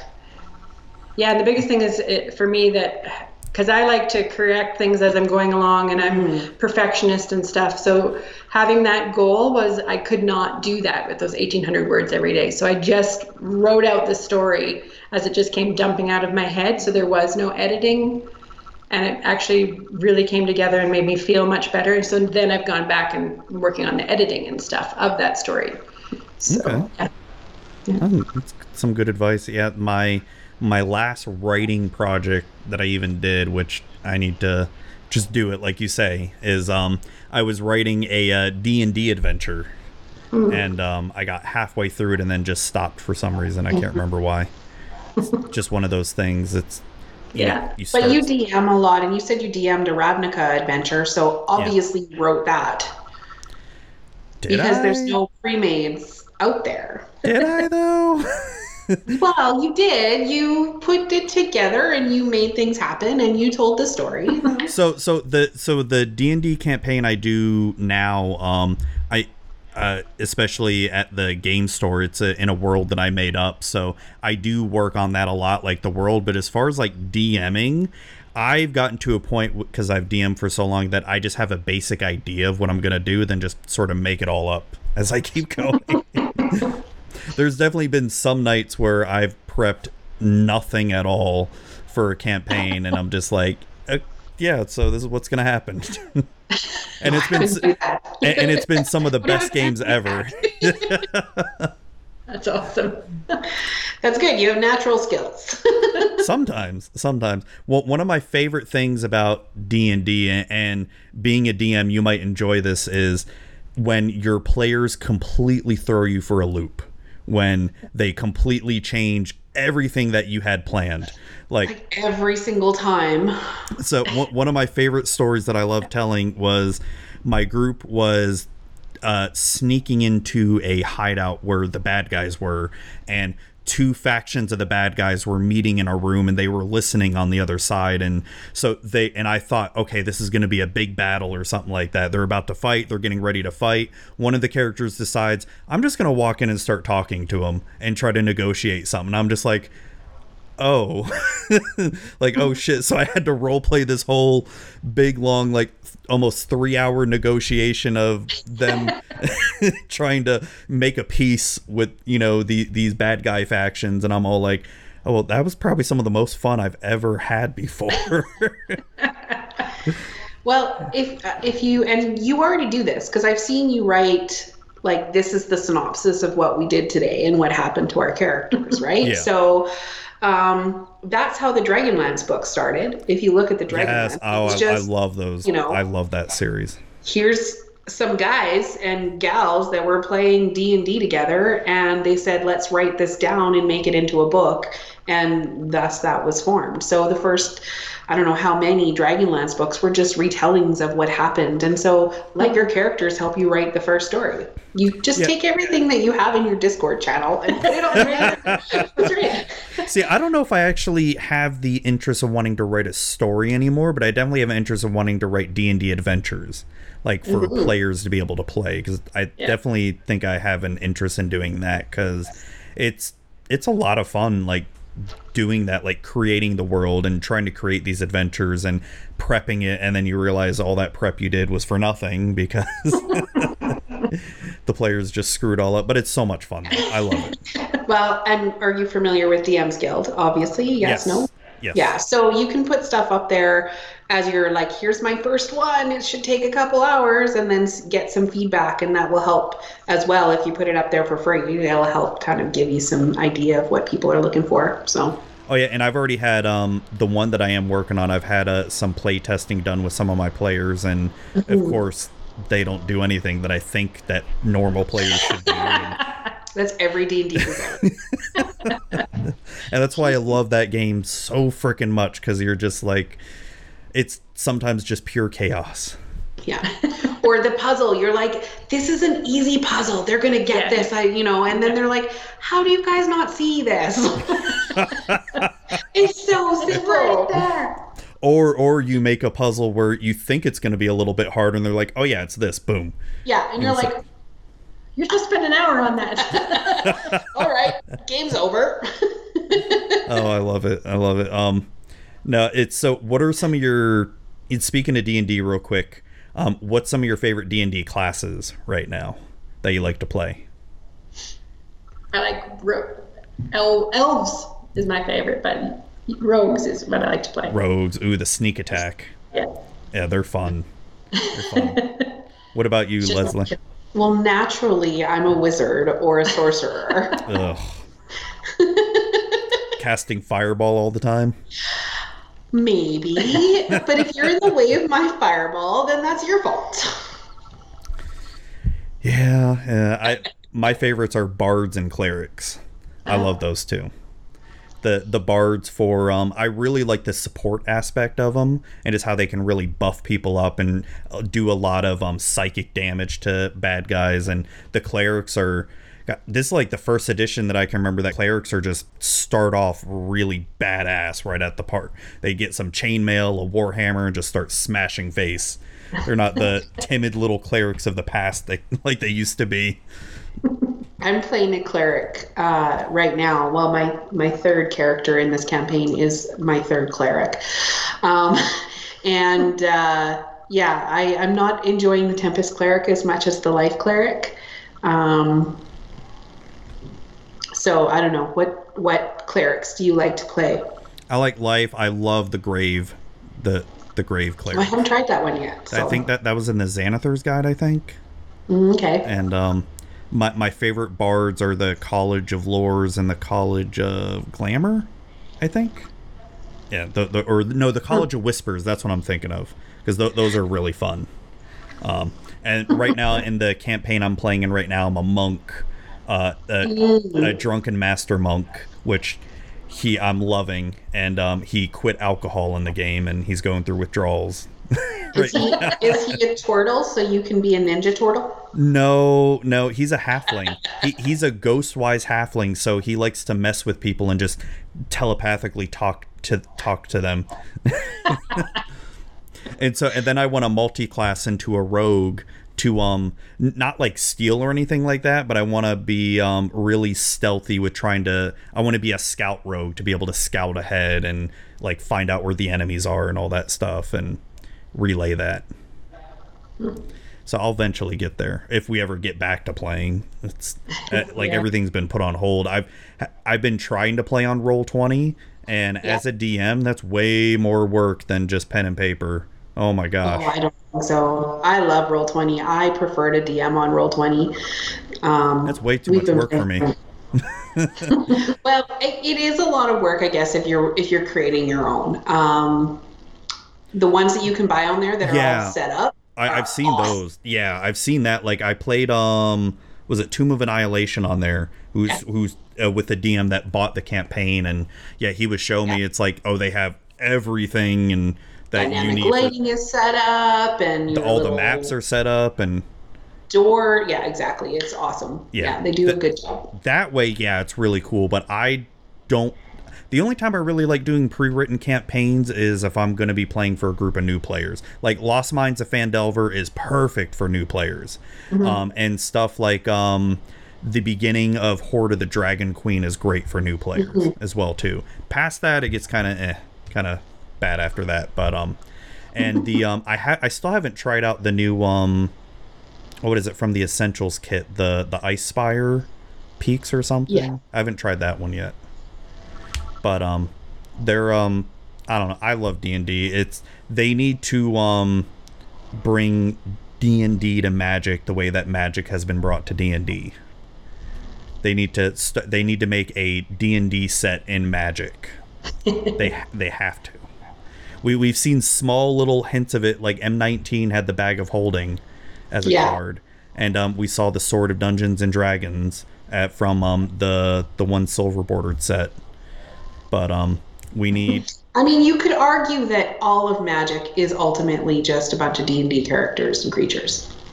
but it's not true d&d though. It's not from the forgotten realms or dragonlance or greyhawk or any of that stuff. So what you're saying The is we need we need set Greyhawk.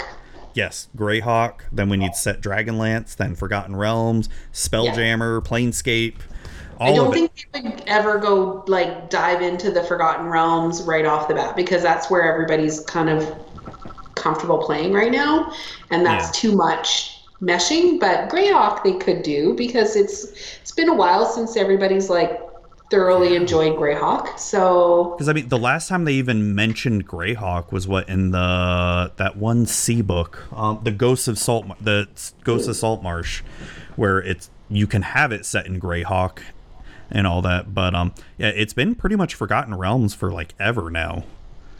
yeah, but I mean, I mean, look at Innistrad and and Eldritch Moon. That's just Ravenloft. Pretty much, yeah. So And then um, I mean, Dominaria could pretty much be like Forgotten Realms in a sense, or Greyhawk. Um, I guess it really depends on what. But I, I want them. If if anything, if I had my choice, it'd be Dragonlance all the way through. I want Krynn as like the main D and D set. That's my that's been one of my favorite fantasy series. Have either of you ever read that series? No. Oh, you'd you'd like it. We're librarians. We've read everything. No, so um, I I think that about does it for tonight. We're going on almost two hours here. Um, wow. Time flies. I know it doesn't even feel that long. Um, feels like we just started here. So I, I guess um, what what are some uh um? I mean, do you have any questions for me or anything while we're here before we go? What made you start to do all this? You didn't talk about that. Oh, start the podcast. Yeah. So I start. I originally used to write magic articles, um, do deck techs and stuff about like my experience of being competitive. Um, they're out there somewhere in internet land. Um, and actually, no, I think I might have most of them on my website, magicwithzubi.com. Um, I think I managed to migrate migrate most of them.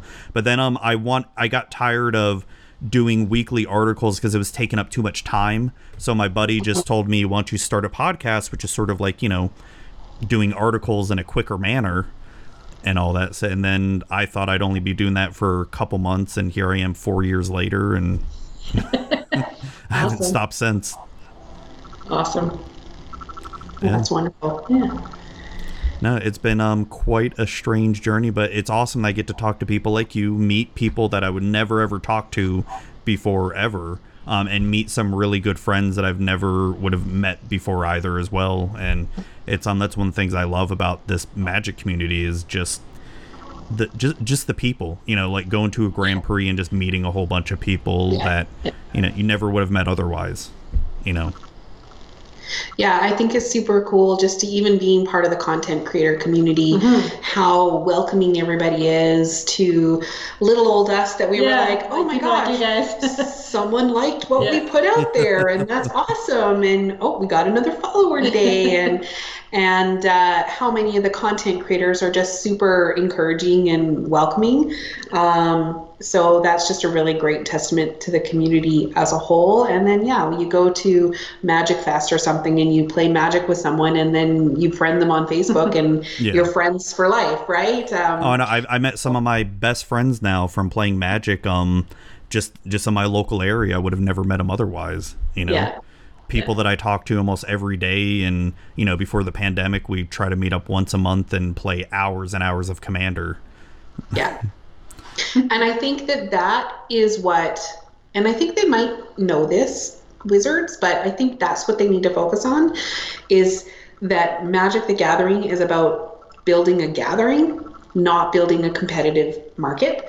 Um, because yes, the you know have your little competitive market, but what you should focus on, which I think they've gotten with the whole commander stuff, is all of us that really just want to have people to play games with want to come together. So how can you support Yeah. that? So their support with local game stores, the mystery boosters, the codes while people have been closed is I personally believe has just been phenomenal. So kudos to Wizards. I I, they, I know they've gotten flack and people think that they're not supporting local game stores, but they are. I think they are. So um, yeah, I think I think it's great to have this wonderful community. Oh, Yeah. Great, great. All right. Well, thank you very much. Um, where can people find you if they want to um reach out, see your content, and talk to you all? Well, if you search Tap That MTG, we are on YouTube, um, Twitter, Facebook, Instagram. Instagram, Twitch, Twitch, everywhere. All the podcast things have our. So it's yeah, Tap That MTG, all one word, and that's probably the safest thing to search for. Not just tap. Not just All right. Well, great. Great. Well, thank you very much for taking time out of your night to um talk with me and um just being on the show. Yeah, thank you so much. Oh, you're welcome, and thank you again. And I hope you two have a great night. All right. you too. All right. Talk to you later. Bye. Hey everybody, hope you really enjoyed that episode as much as I did. I had a blast talking with them. Um it went by a lot quicker than I thought it did. Um it was, you know, over an hour and 40 minutes, and I it felt barely an hour. Um, just goes to show how time just doesn't matter too much sometimes, where time just slips through your life. But anyways, uh, so I had a really great time talking with them. Great. Um, I'm hoping at least one day that I'm up there in that part of Canada so I can visit their store and uh, check it out. Um, I'll have the the link in the show notes for their store and their um, Twitter information and their YouTube information as well. And I hope you all enjoyed it and give them some love, show them some love, give them a follow, check out their YouTube channel, um, check out their store if you're in Canada or even if you're not in Canada, check them out anyway. Um, they're they're two great people, and I'm glad to have them on and had a really good time talking with them. So thank you again, Leslie and Shauna, for coming on, and hope you all to the rest of you have a great night. Thank you.